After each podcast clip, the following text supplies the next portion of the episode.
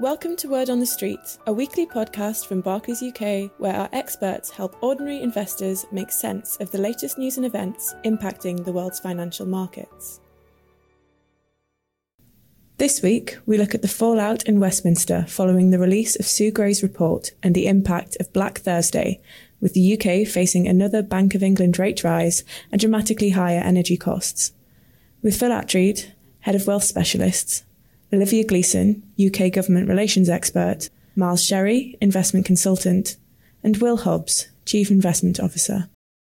Hello and welcome to Word on the Street. We've got lots to talk about today. It's somewhat of a Black Thursday, but we do want to obviously keep it nice and tight. And I'm certainly looking to you there, Will. Westminster continues, of course, to be centre stage. So we're incredibly pleased to have Olivia back with us once again. But also the Bank of England have been in play today, literally just raising the base rate again. So we thought we'd get a quick reaction from Will on behalf of the investment team team. But Olivia, let's start off with Westminster. Pretty amazing scenes in the last week again. What's your view of where Sue Gray's, uh, I suppose, hotly anticipated report leaves us? Sure. Well, I feel, you know, quite privileged you want to hear from me today, given there's, you know, so much else going on economic wise. But yeah, very happy to give a, a quick update. You know, as you know, on, on Monday, Sue Gray finally published an update on her investigation into the number 10 parties. Now, I use the word update deliberately here because, as you know, you know we couldn't publish that full report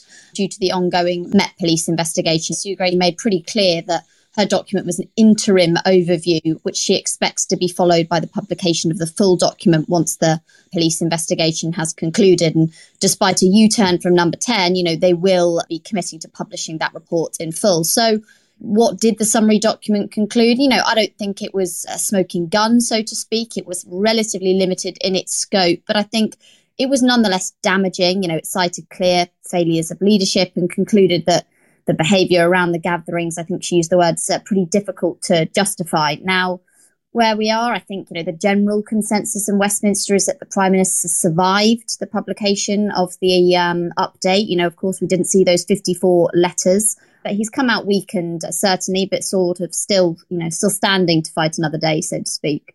And just chipping in there, Olivia, on, on your point around the, the Prime Minister, is the expectation still that he'll likely survive to the by elections in May, as I think you previously suggested before?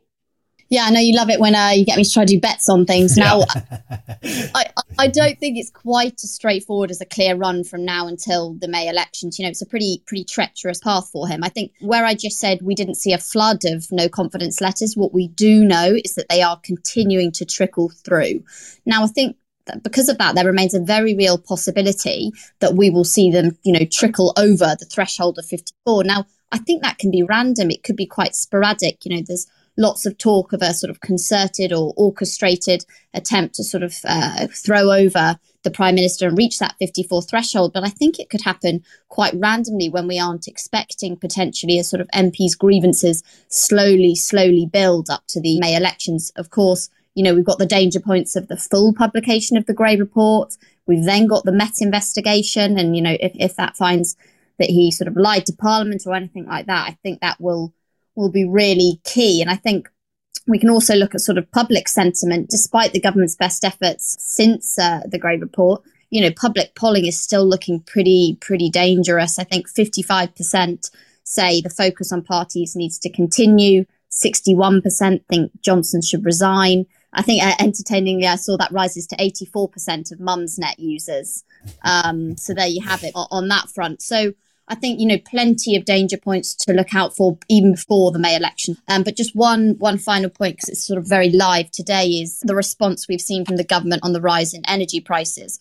Ofgem, Ofgem sort of made their announcements a little bit earlier than we were expecting on that price hike, and the Chancellor set out the government's responses, which is sort of a discount on electricity bills and a council tax rebate for certain groups. Now, I think this is going to be critical. So we've seen the government's response. But how will Tory MPs react to that? Well, they're going to look at the doorstep. What are their constituents saying to them? And I think I'll go back to, you know, I think I've said it before on this podcast and, and Will's referenced it as well. You know, we all know elections, local, national, are, are won and lost on economics, and namely whether people feel worse off or better off under the current government. And I think as we look to May, Tory MPs will be looking to their constituents saying, you know, how are you feeling about this current government, and people will be thinking about energy bills, you know, cost of living and, and inflation. So it'll be really key whether, you know, MPs continue to hold their support for Boris Johnson against that backdrop or whether we see those letters trickle over the 54 threshold. Yeah, got it. And Will,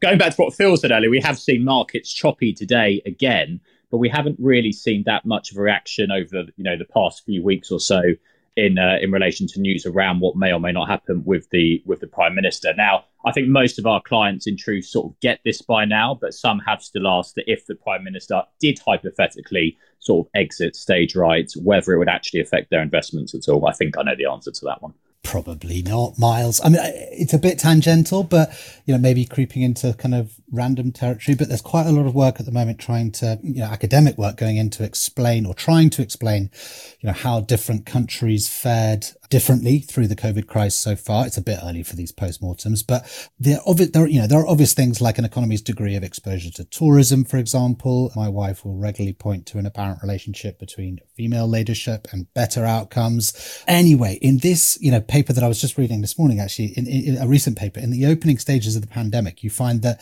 a good deal of the variation between uh, economies, particularly in kind of mortality right, rates, is explained by factors like, you know, a particular country's demographic demographic profile, you know, the average age, so on, uh, how closely bunched together that population is geographically, uh, and of course, you know, how many hospital beds per thousand people. Pretty logical stuff, really, if you think about, you know, the nature of the disease.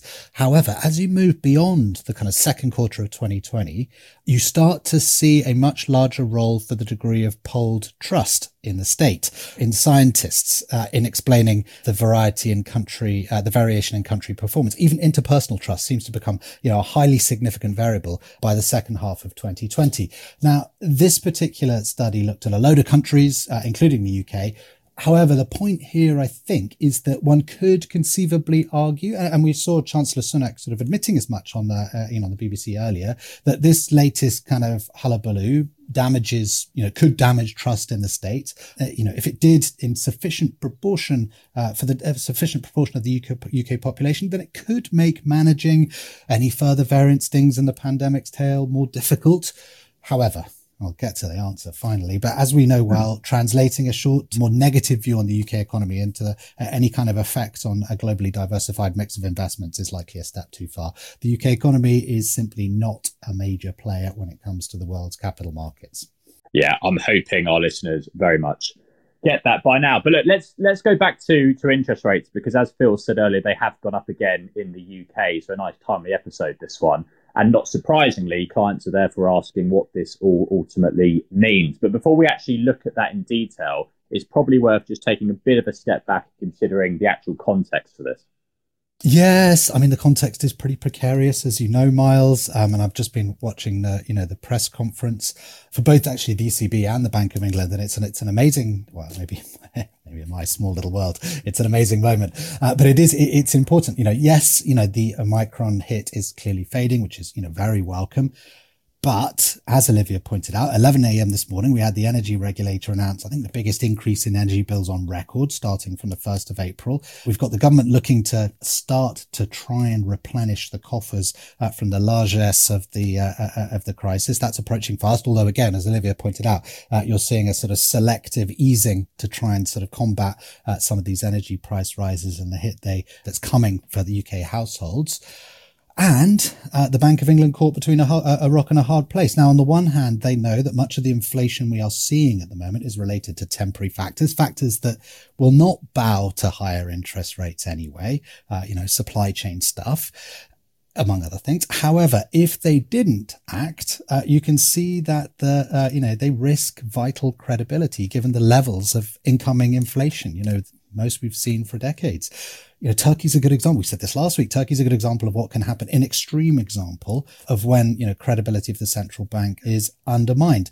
Now, Besides which, if you look at the UK, inflation is well above target in the UK and elsewhere. The employment backdrop uh, looks a lot less worrisome than many feared, even quite recently feared, even if there remain significant distortions.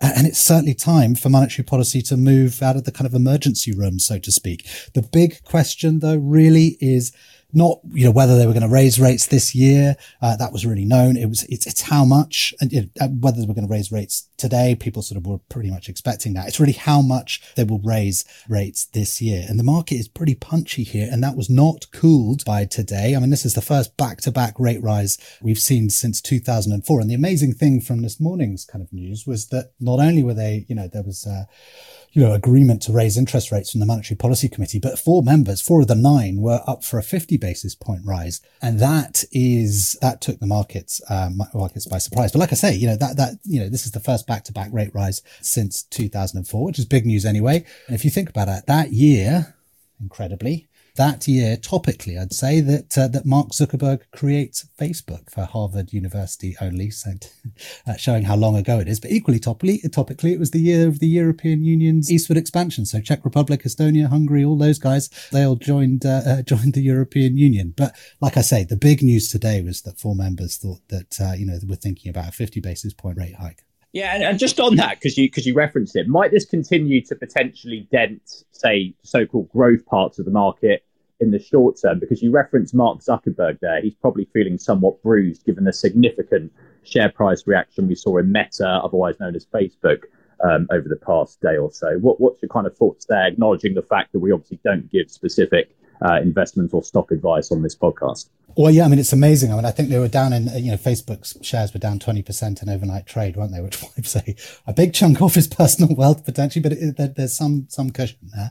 Uh, happily, uh, we don't need to worry about him uh, just yet. But, but the, um, I think the point there is really about expectations of it against reality. And this is a company that has, you know, very lofty expectations. The results themselves, you know, if you look at them, you know, revenue growth is still you know, eye-wateringly high. It's just that the market had wanted higher. And there's a little bit of bees to honeypot here as well. You know, the capitalist system kind of relies on uh, if someone's making excess profits, then lots of other companies try and come along and work out how they can, uh, you know, get in on the act. And that tends to limit the upside. You know, profits don't go up infinitely as a result. Profit margins uh, can't go up infinitely. And that tends to be, a, you know, a, a good thing. But like you say, this is one of the very fashionable stocks of the last couple of, you know, last decade in particular particular. Uh, and we do like to keep a foot in the dusty account. You're seeing from this, you know, the bond market bloodbath today uh, and the effect that's having on certain parts of the stock market that you want to be diversified across styles, as you say. Again, hopefully something our listeners are very, uh, very familiar with. But look, let's go back to my original sort of question list, if you like, because another one that I've had from clients uh, springing up on the topic of interest rates actually is what this all means for the housing market and could actually lead to trouble and maybe spill over to the wider economy. Maybe actually a more simple way of phrasing this is really uh, whether if interest rates rise, house prices simply fall. yeah, I'm going to give you a complicated answer, obviously. I'll, I'll, try and give you a simple one. But yes, over the longer term, there appears to be a very strong relationship between real uh, inflation adjusted interest rates and house prices. So there was a good paper on this from the Bank of England a couple, a couple of years back, I think, suggesting that uh, based on historic evidence, a sustained 1% increase in real interest rates could be linked to a 20% fall in house prices over time. That's not a sudden correction over time. Now, in the short run, you know, there's there's an awful lot more going on, ranging from you know mortgage availability to shifts in uncertainty, all that kind of you know the swing, you know, the swings and uh, uh, ebbs and flows of the economic cycle. And at the moment, there's obviously a very interesting trend associated with you know the race for space in inverted commas. You know, last year you saw the fastest house price growth since 2004. Again, this year, some of this is explained by you know temporary relief of stamp duty and you know the buildup of savings for some households during the pandemic. You know that forced build up in savings in many ways. However, looking at data on stuff like the falling gap between identical houses in London and outside London over that period, or the increase in price buyers were willing to pay for a house compared to a flat with similar, similar characteristics, you can certainly argue that the race for space which is unlikely to be immediately reversed. I think it explains a lot of that, um, you know, that housing market pep that we've seen in the last year. It's surprising to some, but it, it doesn't look like that's, you know, we're not expecting a house price crash, but the outlook for house prices should be a bit more muted if we start to see real interest rates rise. I would say that's pretty, that's pretty logical. Well, of course, the you know the impact of higher rates uh, for investment assets within our diversified portfolios. I suppose the way investors might look at it is actually reflecting on something you said last week. Will as interest rates move higher, the returns on hopefully savings accounts and some of the safer assets that we see in portfolios they start to provide slightly stiffer competition to the future cash flows and coupons that we see on offer elsewhere in the investment world. So thinking about things like equities and, and shares. Is that right? Phil, you know, it's you're absolutely spot on. And I think it's, you know, the only point I would add is that it's worth pointing out that the real interest rate around the world are still in historically remarkably low uh, territory in, mo- in most places. But as they rise, if they rise as much as some investors expect, it is going to be a different paradigm for investors. I think, you know, as we've, we warned uh, many times, you know, it'll be better in some ways, worse than others, but, you know, it's still very much worth the ride for those looking to maximize their long-term savings potential. Uh, of course, nonetheless, you know, a diversified portfolio. Uh, but yeah, we, I, you know, I, I agree with everything you said there. Good stuff. And another really good question I had uh, just the other day, actually, is that when considering what the future may hold, we often don't we speak factually around basically just what the bond market is is pricing in. So the question really is, how accurate has it actually historically been at uh, at predicting these base sorry base rate uh, rises? I'm going to dodge this. I think I might try and get JP or Luke in to answer that one properly, uh, as it's actually a fiendishly difficult question. Uh, and I tend to like to dodge those difficult questions, hand them on, on to either Olivia or, uh, you know, or, or, the guys that are very specialist guys. But, but, but this is a, uh, there is a sort of, you know, a very detailed and much cited paper from the National Bureau of Economic uh, Research from a few years back. That's the US uh, think tank. and it, it looks at the predictive power of yield curves, you know, the plot of bond yield at different maturities into the future. Now, their results are predictively inconclusive. They find that the yield curve does have some useful soothsaying capability uh, uh, on a sort of one year time horizon, but not much beyond. That this capability varies significantly across countries. So in the US, Germany, and Sweden, they found that the yield curve can predict recessions relatively well, not perfectly, but importantly, the soothsaying capabilities appear to be fading over time of the yield curve uh, across uh, across countries. So there is a suggestion that this might be to do with lower short-term interest rates, an important part of the signal. Um, but I'm afraid the future is still uh, profoundly unknowable. I'm afraid, and, and we'll get, like I say, we'll get a Luke or a, or a JP on to talk much more authoritatively about it. But that's my kind of quick novice take.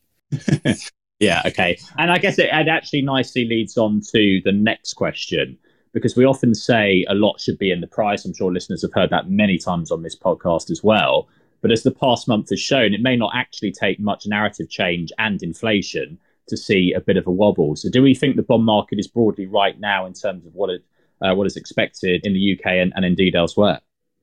Yeah, I mean we're we're really looking at sort of uh, certain bits, corners of the fixed income complex now, and I'm going to try and sort of avoid it getting too gritty, but we do think there is some justification uh, to bond markets, speaking broadly, or certain parts of the bond market reflecting a bit more upside risk uh, on inflation and the path of expected interest rates, or at least some sort of more two-way volatility.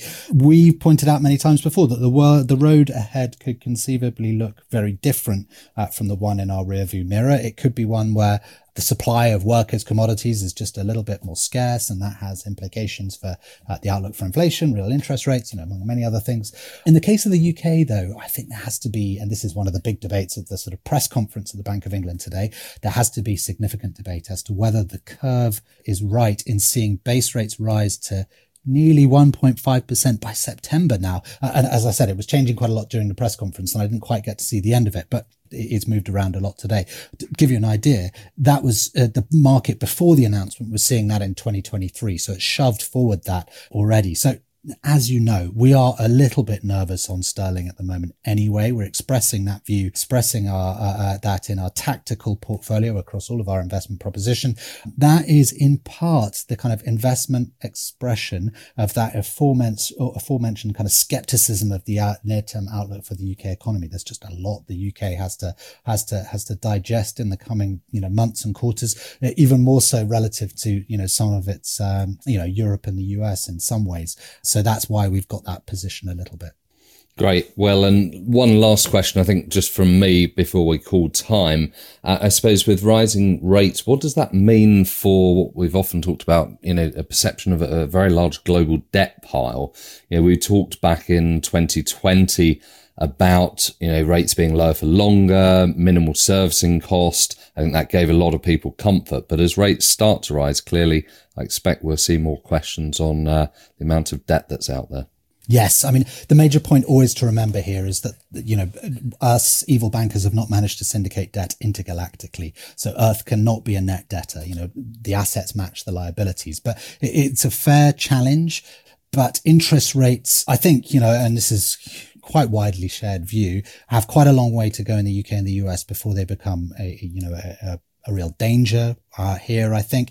Um, so Larry Summers and Jason Furman, who is kind of, you know, in cricket terms, the kind of the Virat Kohli and Sachin Tendulkar of the world of, uh, uh, world of economics, something like that. Anyway, they wrote quite an important paper on this, uh, which I think is worth a read for anyone looking to do further. But basically, as long as your interest rate remains below your growth rate, uh, you can really sustain quite a lot of debt. Governments can, particularly when you have a monopoly on violence and tax collection, and um, and have been borrowing relatively relatively successfully in international markets for hundreds of years. Uh, and that is very much where, where the UK stands. So uh, it's not something I'd worry about just yet, but this is, these are things that we've got to sort of, you know, continue to consider. And you're right to raise the challenge economics and debt, uh, economics and cricket, I should say. There, no history though this week. Uh, so thank you very much, Will. We will look to call a halt there to proceedings. Thank you as always to the speakers and to our listeners today for joining us for this word on the street. As always, we look forward to being back with you next week.